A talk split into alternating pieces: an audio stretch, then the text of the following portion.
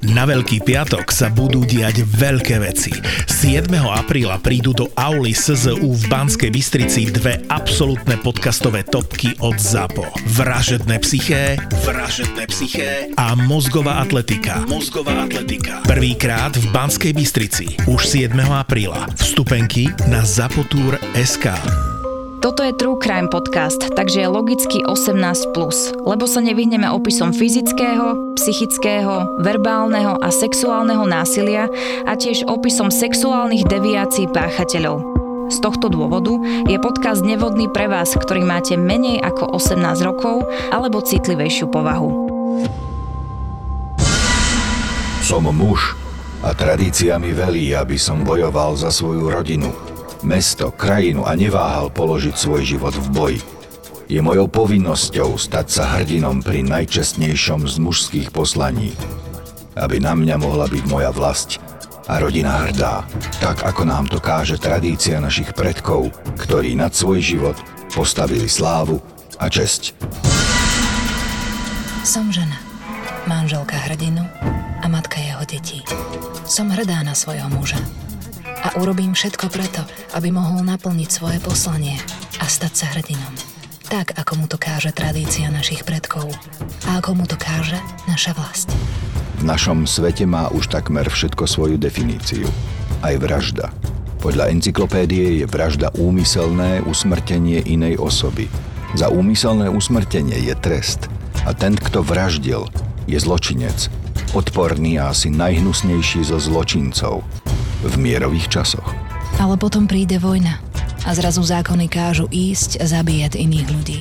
Čím viac zabiješ, tým viac sa priblížiš k vznešenému titulu hrdina. A tvoja vlázna to nikdy nezabudne. Zákony zmijú krv z tvojich rúk a ty budeš vyznamenaný. Vojna prináša viac otázok ako odpovedí. Aj o hrdinoch. Po vojne im stavajú pomníky, ku ktorým potom kladú vence a kytice kvetov. Národ je pyšný na svojich hrdinov, ale nie na všetkých. Sú takí, ktorí si najčestnejšie ako len vedeli, splnili svoju povinnosť. Nabádali ich k tomu mocní. Napriek tomu, že sa podľa pravidiel vojny stali hrdinami, tí istí mocní, ktorí ich hnali do boja, sa ich potom snažili zatajiť. Stali sa z nich zatajení hrdinovia. Aj keď slovo hrdina je spojené s úmyselným usmrtením inej osoby – presne podľa definície činu, ktorý voláme vražda. A preto aj tento príbeh patrí do seriálu podcastov Vražedné psyché. Ako by si charakterizoval ty hrdinu? No, to sa nedá. Hrdina sa nedá charakterizovať. Vojnový hrdina je ten, ktorý zachraňuje životy ľudí vo vojnovom konflikte. V mojom poňatí a to sa s všeobecne príjmaným poňatím vôbec nestotočňuje a neidentifikuje. Príbehy ako je tento, tak oni zanechávajú takú nechutnú pachuť, lebo tam na nich je podľa mňa vidieť, ako dokáže nacionalizmus a vojna dohnať jedincov až k zúfalým činom. Jedná sa o sfanatizovanie ktorého dôvody a príčiny a východiska sú viaceré. Jednak nacionalizmus, jednak túžba byť hrdinom, presláviť sa a spôsobiť nejaký úžitok tým fenoménom, o ktorých od začiatku tie dve hlavné postavy nášho príbehu hovorili. S týmto sa ja stotožniť vo svojom poňatí mravnosti, morálky, vo svojom ponímaní dobra a zla v žiadnom prípade nemôžem stotožniť.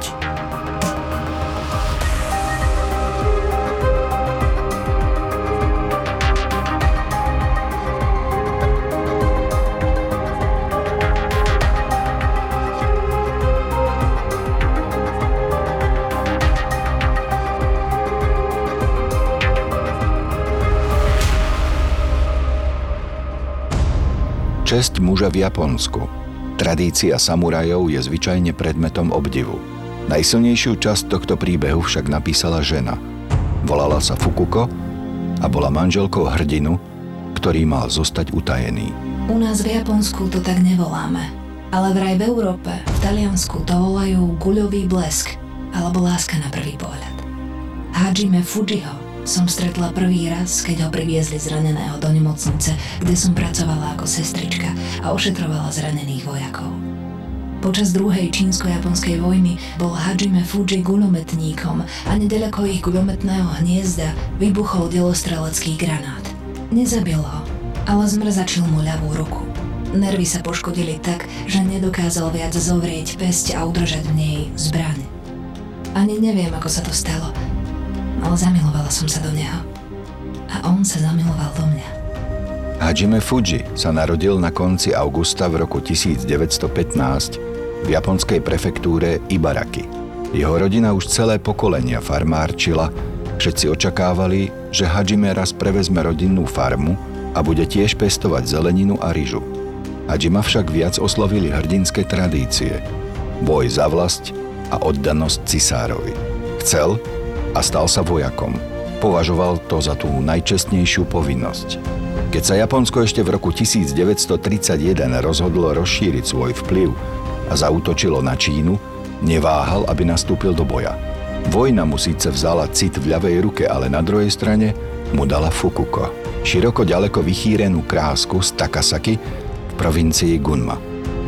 Hajime i ja sme boli z rodín, kde sa dbalo na tradície.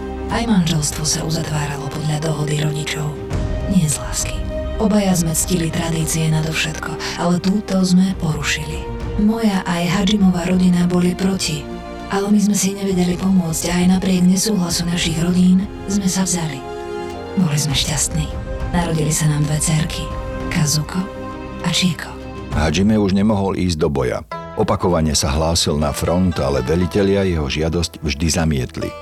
Rozmach japonského vojenského cisárstva však potreboval odvážnych, ale najmä oddaných vojakov, aj keď Hajime už ku guľometu nemohol.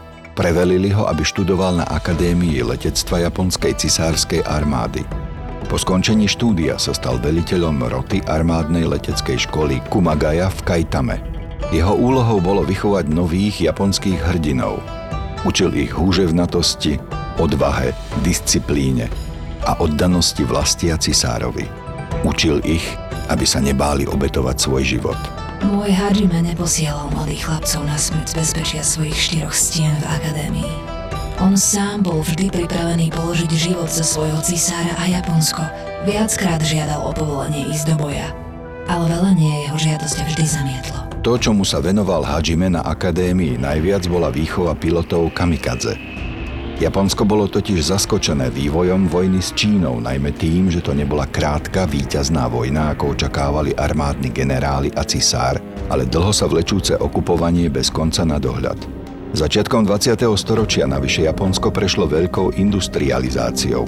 Mohutne sa rozvinul priemysel aj výroba zbraní. Na také niečo však Japonsko nemalo dosť surovín. Takmer všetko museli dovážať, najmä z USA, ešte v roku 1938 dovážali Japonci z Ameriky viac ako 3 štvrtiny železného šrotu. Takmer všetku meď a aj 80% ropy pochádzalo z USA. Keď však kvôli okupácii Číny Američania uvalili na Japonsko obchodné sankcie a embargo, situácia sa výrazne zhoršila. Japonci podnikli trúfalý útok na americký vojnový prístav Pearl Harbor, ale tým nekonečný nedostatok surovín nevyriešili. Napriek tomu, že kontrolovali väčšinu Južného Tichomoria, nedokázali čeliť USA. Situácia začala byť zúfalá v roku 1944, keď okrem surovín začali Japonsku dochádzať aj bojaschopní muži. Nedostatok vojakov viedol k tomu, že v zúfalej snahe nájsť riešenie začali vznikať špeciálne útočné jednotky. Oficiálne sa volali Tokotai alebo Shimbutai. Do povedomia a histórie však vstúpili pod názvom kamikadze. Prečo myslíš, že sa tak hrnú späť na to boisko? To musí byť veľmi silná traumatická udalosť, traumatický zážitok? Nerozumieme celkom dobre psychike a morálke týchto národov sú iní ako my. Aj ukrajinsko-ruská vojna má niektoré tieto aspekty. Hnul sa do vojny, pretože sfanatizovane bol presvedčený o tom, že tým, že bude zabíjať nepriateľov a sám pritom vystaví svoj život riziku usmrtenia, prospeje svojej vlasti. Tento fanatizmus do neho natlačilo, ja neviem, propaganda, výchova. Ešte raz hovorím, oni sú svojou mentalitou a svojim vôbec životným štýlom a ponímaním celého života, celej sociálnej existencie a najmä teda prežívaním a ponímaním dobrá a zla sú od nás odlišní a my im nemôžeme celkom dobre rozumieť, i keď sa môžeme veľmi do detailu a do podrobna oboznámiť s tým ich rozmýšľaním a s tým ich chápaním reality a chápaním toho, čo sa deje. To, že sa tak horlivo chcel vrátiť vlastne na boisko, toto je vlastne niečo, čo ja vnímam, keď uh, počúvam iné podcasty, kde sú rozhovory s vojakmi alebo s veteránmi. A oni hovoria, že po tom, čo sa vrátia z tých turnusov alebo teraz dokonca aj z Ukrajiny, kde zažili priame boje, tak oni hovoria, že im je ako keby lúto, že tam stále bojujú ich priatelia a oni sa nemôžu zúčastniť. Oni sú v bezpečí domova, majú strašné výčitky svedomia. Nemohli to byť aj teda výčitky svedomia? V tomto prípade išlo o čiročistý fanatizmus. Ako vnímaš psychológiu celého kamikadze? Ako to, že mladí muži dobrovoľne takto išli na smrť? Boli k tomu vedení jednak tradícia, jednak zvyky, určite aj geneticky dané vlastnosti, o ktorých my nemôžeme mať celkom jasnú predstavu. Môžeme o nich vedieť veľa, ale nikdy sa nemôžeme úplne vcítiť do myslenia a konania tohto človeka. Je to ešte dané aj takým tým, neviem, či to nazvať náboženským presvedčením, vierou v posmrtný život. To, čo ja urobím dobre na tomto svete a obetovať život za vlast, to bolo v ich predstavách to najlepšie, čo mohli urobiť, tak to sa mi na druhom svete násobne vráti. Môžeme teda povedať, že to je spôsob, akým sa chceli ako keby zväčšniť? E, áno, áno. Jednak e, do histórie sa dostať a jednak aj sami sebe teda túto časnosť Takto jeden môj známy, jeden môj veriaci, hlboko veriaci známy povedal, že tu sme len na návšteve a potom skutočný život je posmrtný život.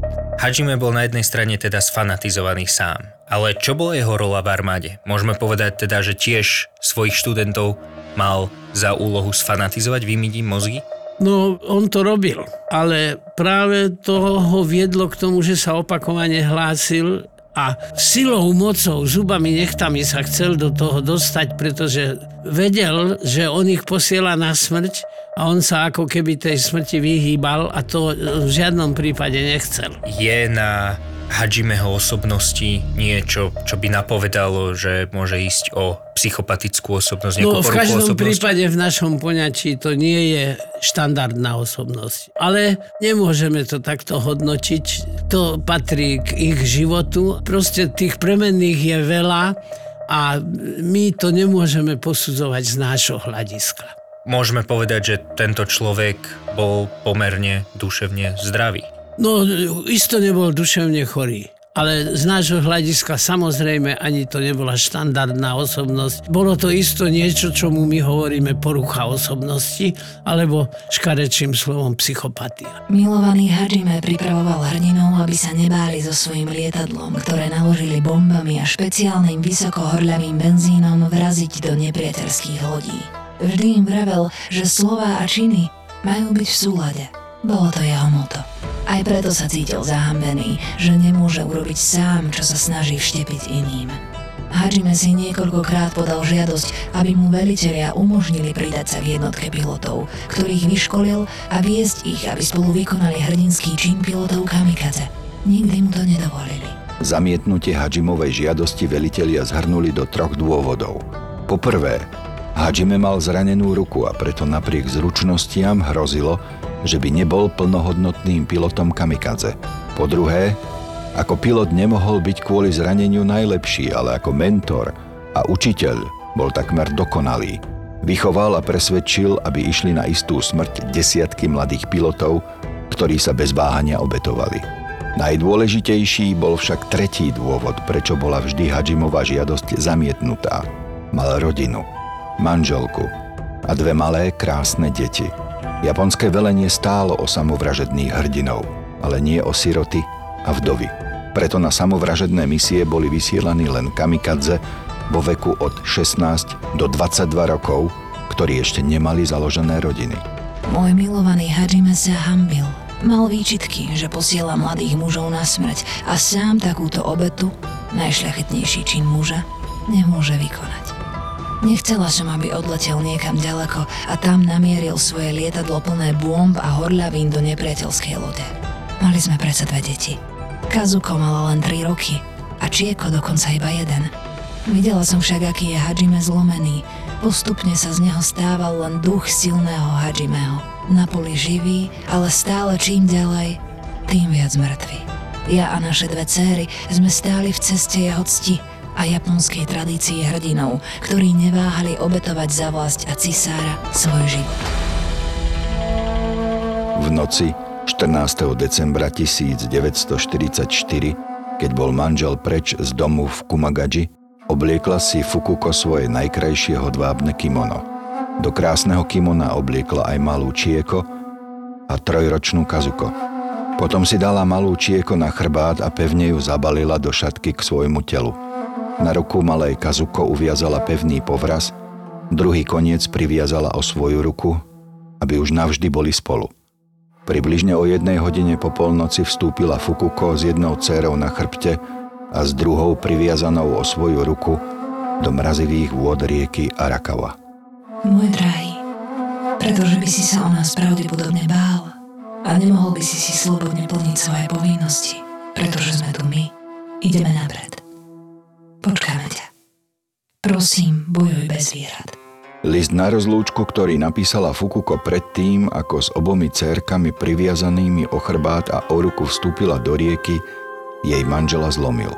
Tela objavili na druhý deň ráno, 15. decembra 1944. Obe cérky boli stále pevne pripútané k svojej matke. Zronený Hajime sa aj v tejto chvíli hambil za svoje city a prosil o odpustenie slabosti, keď pri identifikácii tiel manželky a oboch dcer povedal, že v tento deň možno bude roniť slzy. Nech mu to odpustia a nech ho pochopia. Bude to len v tento deň. Keď zotieral riečný piesok z tvári malých dievčatiek, hovoril o tom, ako vždy učil svojich študentov, aby sa úplne odovzdali a boli pripravení zomrieť a bol zronený, že sám nemôže zájsť až tak ďaleko. Strašné. Táto časť príbehu mi vohnala slzy do očí, lebo tie detičky sa do toho dostali úplne ako korpora aliena, ako cudzie telesa.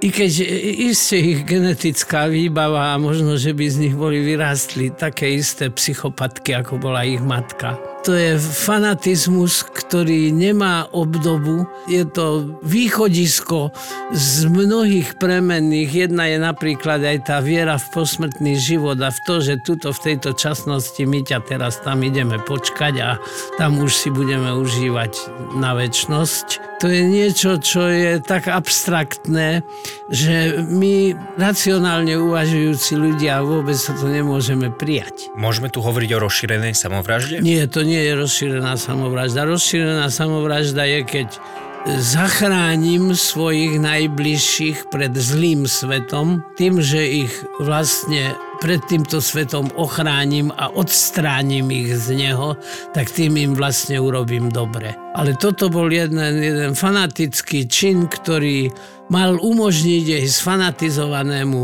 mužovi, aby bez zábran mohol uskutočňovať svoje z nášho hľadiska vražedné úmysly. Nespočetne veľakrát sme hovorili v našich epizódach, že put seba záchovy je najsilnejší put, ktorý v niektorých prípadoch je možné prekonať sexuálnym pudom. Čo prekonalo púd seba zachovy v tomto prípade? Prekonanie pudu seba zachovy sexuálnym pudom je vlastne len e, určitá modifikácia, pretože sexuálny put je súčasťou pudu seba záchovy, je to put zachovania rodu. Ale v tomto prípade tá sfanatizovanosť dokáže prekonať aj put seba záchovy a e, zohráva pri tom rolu aj presvedčenie o tom, že tento zlý svet, ktorý na ktorom sme dočasne na návšteve, je možné z neho odísť a premiesniť sa do toho už absolútne kvalitného a pohodového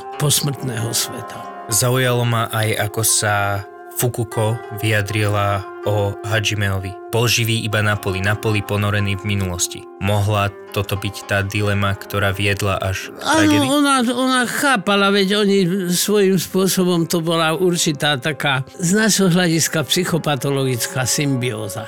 Oni obaja boli sfanatizovaní, boli sfanatizovaní za vlast, za cisára.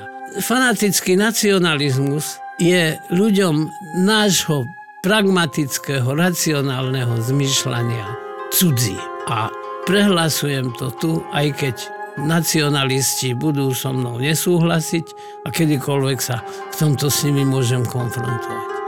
Deň po našom pohrebe napísal môj milovaný, teraz už slobodný Hajime, list našej najstaršej cére Kazuko. Chladný, búrlivý decembrový deň. Tvoj život zmizol ako rosa na brehu rieky Arakawa. Je to bolestné a smutné, že si sa spolu s matkou a sestrou obetovala skôr ako tvoj otec, ktorý má vrúcnú túžbu položiť život za svoju vlast. Dúfam však, že aj keď si spolu s matkou zmizla ako malé dievča, raz sa budeš radostne usmievať.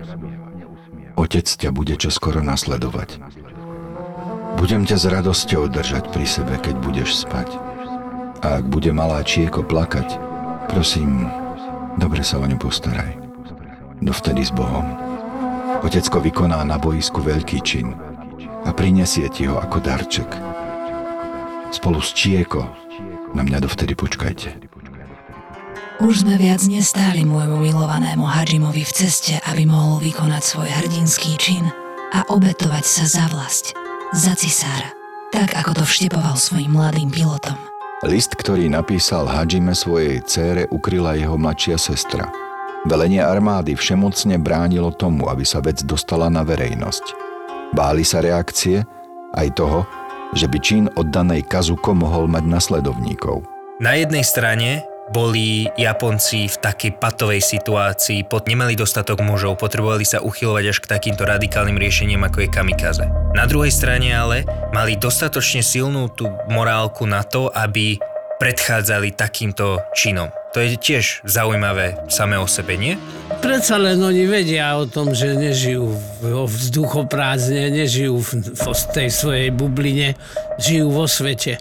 A od čias, kedy zákerne zničili americkú námornú, námorné letectvo v Pearl Harbor bez vypovedania vojny, až do týchto čias, keď už ich situácia bola zúfalá a bolo jasné, že vojnu prehrajú celý svet bol proti ním.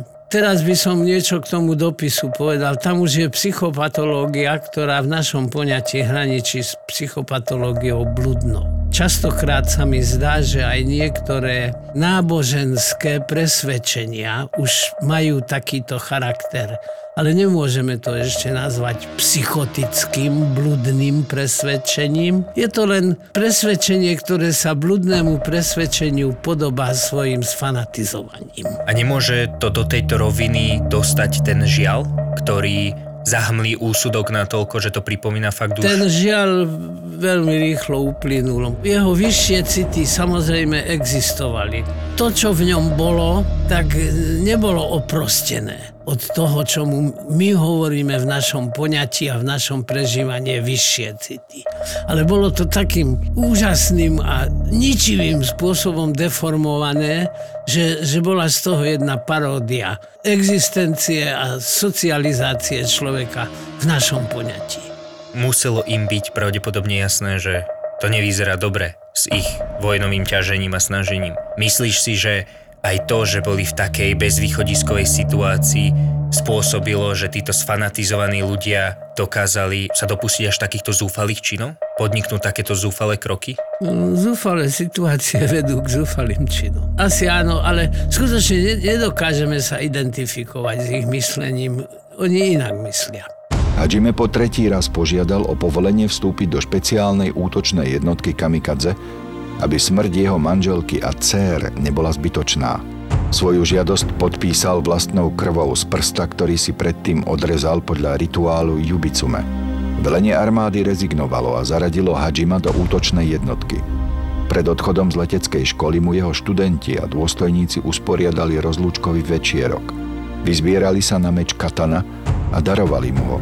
Hadžime zdvihol obradne meč nad hlavu s výkrikom, že týmto mečom rozseká nepriateľov, kým z nich nezostane ani jeden. Hajime bol na jednej strane bezcitný a až sfanatizovaný, tak jak sme ho označili, bojovník, ktorý netúžil po ničom inom ako po zničení, rozdrvení nepriateľa. Na druhej strane ale mal takú vysoko distingvovanú, civilizovanú stránku, ktorá bola úplným protipolom k tej prvej. Prečítam ti teda list, ktorý poslal matke rodiny, ktorá ho prichýlila počas tréningov, pri ktorých sa teda pripravoval vlastne na útok kamikadze.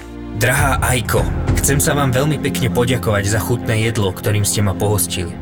Ďakujem vám aj za dlhú cestu, ktorú ste absolvovali, aby ste ma odprevadili, keď som odchádzal. Pozdravujte prosím všetkých členov vašej rodiny. Kvety, ktoré mi darovali vaše céry, teraz zdobia moju izbu.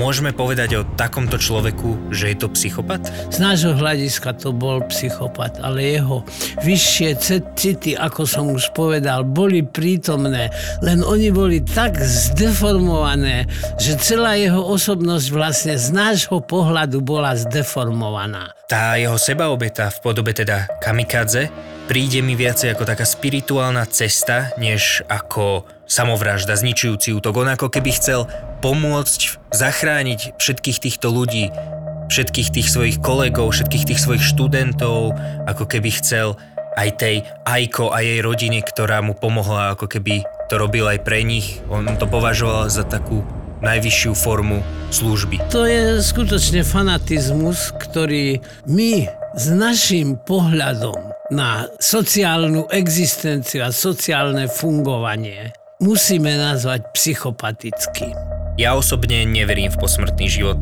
Nevidím akože dôkazy, ktoré by ma presviečali, že niečo na nás na druhej strane čaká. Ale Hajime a Fukuko, tak tí zjavne verili v posmrtný život.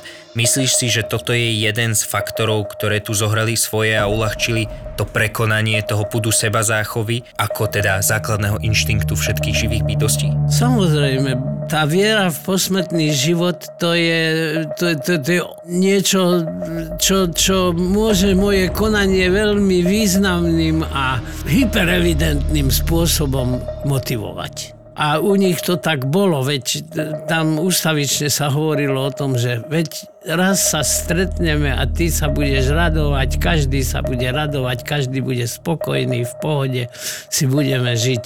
No a my veľmi dobre vieme, dokonca aj ty po svojom už zatiaľ neveľmi dlhom živote a skúsenostiach už vieš, že také niečo neexistuje. Je veľmi málo pravdepodobné, že by také niečo existovalo, ale nevieme. 8. februára 1945, ani nie dva mesiace po našom odchode do väčšnosti, kde sme čakali na manžela, vytvorilo velenie armády 45.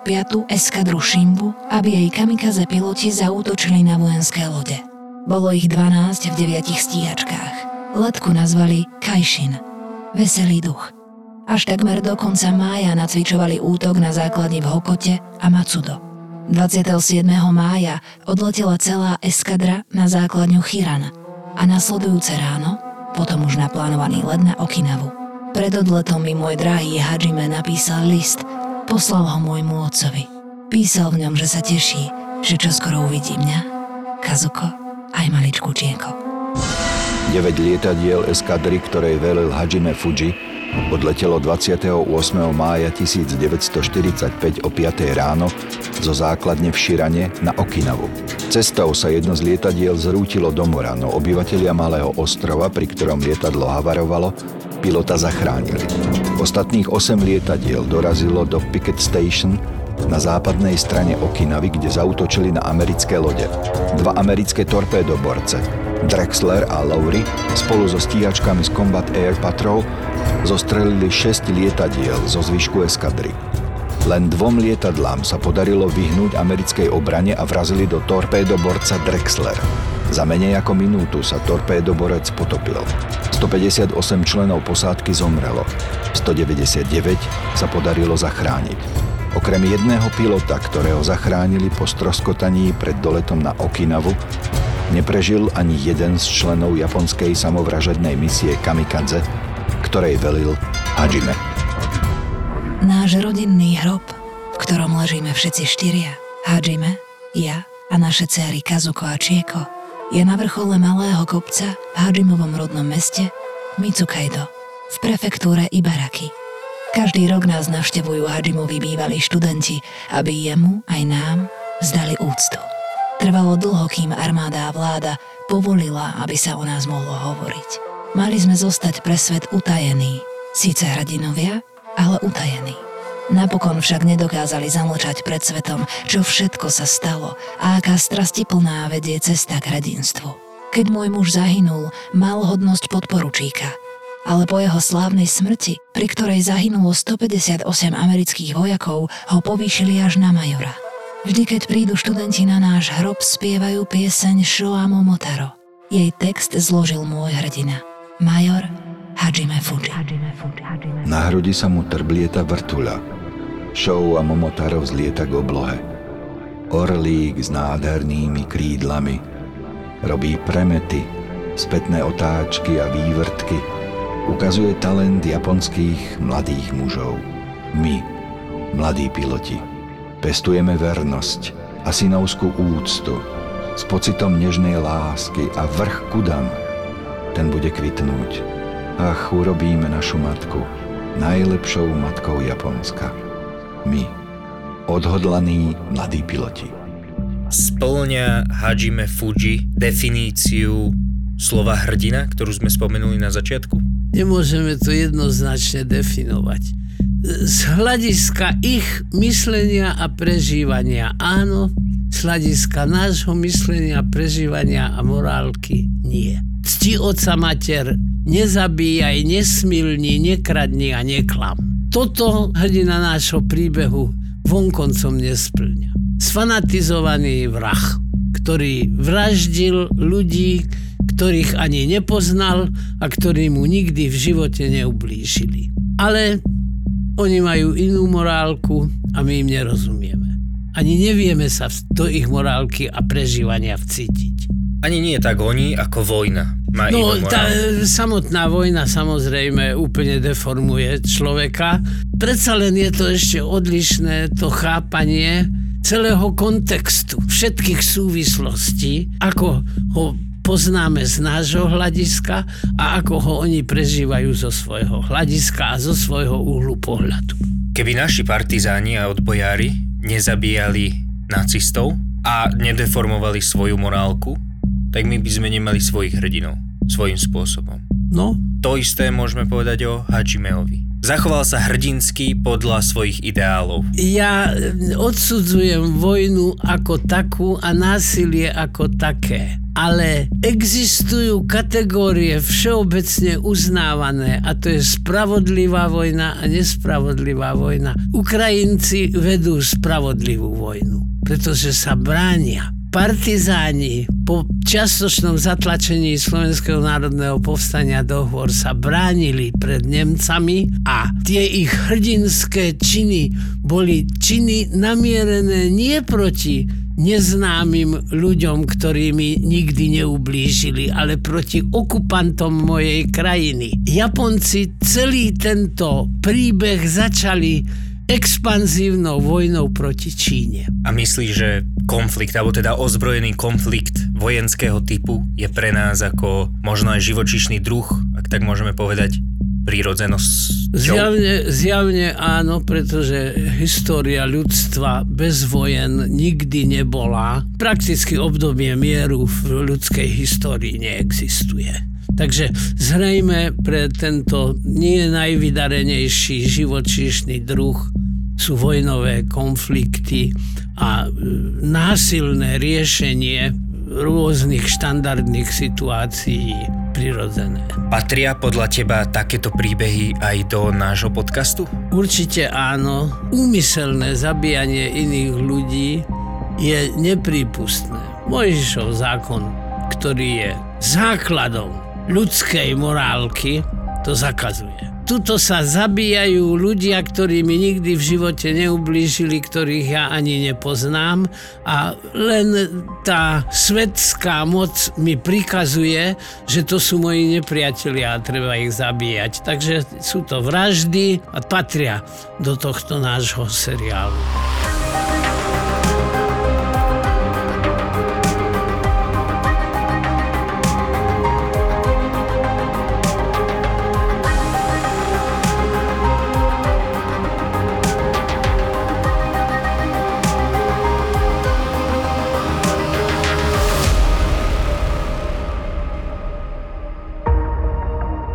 Ja som taká, že ja tým, že tomu neverím a myslím si, že ten chlap ma opustí, asi, lebo však to spravil aj môj otec, asi to z toho musí vychádzať, neviem teda úplne, že či to dobre analizujem, to ja si iba tak ako, že idem sama, sa teraz pozerám na Diu, lebo ja si iba tak ako, že idem, že, že čím by to asi mohlo byť. A teda ja tomu akože neverím. Ja keď vidím tie emócie tvoje, Zuzi, ja som tak Prepáč. rada, že ja som sa vyplakala pred týmto podcastom. Spala Ani slzami nezostala. Unavená, asi som musela ísť vyspať domov. Takže ja som spinkala a teda asi som mala meditovať. A nebuchaj do toho. A búcham do mikrofónu, takže podľa mňa Lukáš ma za chvíľku Emócie. Objav ďalší originál od ZAPO. Skupinová terapia. Zapo.